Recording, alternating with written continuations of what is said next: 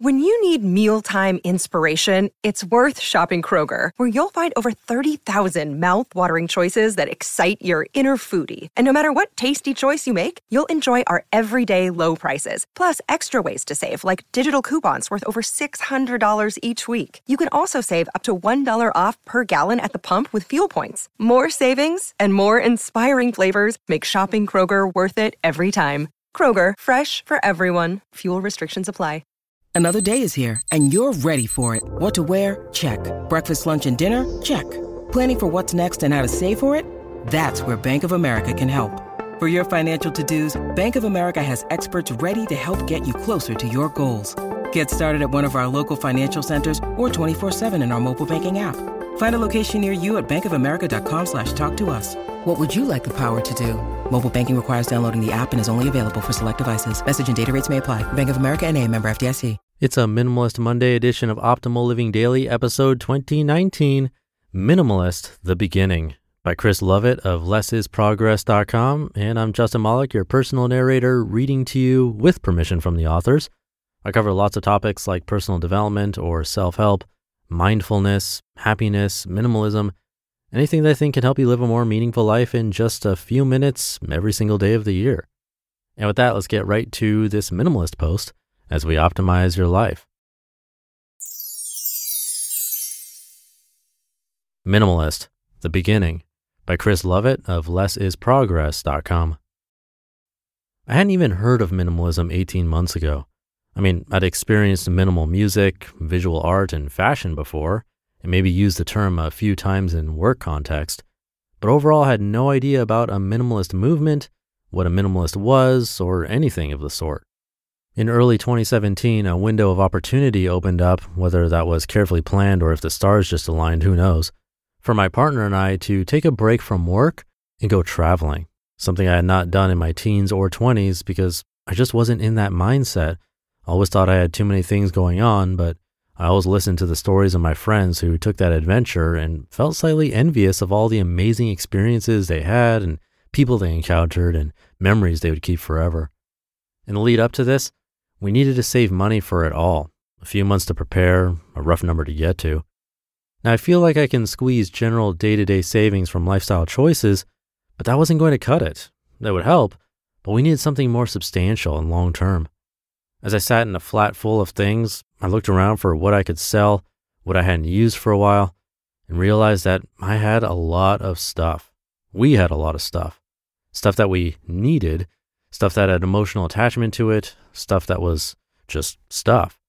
Those jeans with the rips I loved but never wore, the super cool trapdoor t-shirt that was stuffed down the bottom of the wardrobe with my old football kit, the DVDs that were never watched, but when it came on TV I watched it, the books I promised myself to read but never did, the sofa bed we bought years ago for that one time someone stayed over, which actually stored all the extra cameras, schoolwork, sleeping bags for festival season, old phones, a keyboard, 3 guitars, which I only played to impress my partner when we first met, computer game accessories, we're talking Guitar Hero here with full band gear, cooking books, random wires, old routers, and board games that didn't have all the pieces. Aren't we all searching for missing pieces? They all went, some to new owners, people who would get great value in using them. That mentality was there, but it was more to save money. As the travel time got nearer, the furniture holding all this stuff went, as too did more shoes, trinkets, tools, and clutter. For the final push, we sold the flat. Whatever core valuables remained stayed at my parents' until our return. I looked down at my key ring and there was nothing there. No car keys, no house keys, no work fob, no pass, no bottle opener, nothing. This should be scary, but why did it feel so good? A couple of nights before we left, we packed our bags, overpacked them, minimalist work in progress, and reflected on the effort put in to get rid of that stuff. It felt good, not just knowing that I could live quite happily with less, but also giving that opportunity to others to gain value in your stuff. I know one of my guitars went to an 8-year-old for his birthday, his first guitar. I know a photography student now uses one of our cameras for their course. I know someone has picked up my books and read them, rather than leaving them to gather dust. Someone is definitely having the time of their life on Guitar Hero. One of my suits was worn by a 16-year-old for his end-of-school prom, The list goes on. It was when we were in Ninh Binh, North Vietnam, when it all finally clicked. What we were doing was becoming minimalists. Minimalism was the tool that helped remove the excess stuff, physical and mental, from our environment that allowed us complete freedom to enjoy what was really important to us. Plus, we'd also helped others find fulfillment and added value along the way. There was no anxiety of stuff back home. Was it safe? Will it still work? There's hardly anything left. No work issues, no delayed commutes. We were living in the moment, taking ourselves out of our comfort zone, exploring the world and learning more about ourselves and each other. Now I have my own memories I keep forever. Minimalism is not just about consumerism or having less stuff. It can impact many areas of your life. A friend of mine once said the reason they couldn't find the time to do more of what they enjoyed at home was because they spent a considerable amount of time cleaning the cabinet that stored the stuff that was never used. The minimalism journey so far has been extremely rewarding, and it's only the start. You just listened to the post titled Minimalist, The Beginning by Chris Lovett of lessisprogress.com. And thank you to Chris for the reminder today about minimalism not necessarily being about consumerism or simply having less stuff. It could be about time or giving back and contribution or your passions.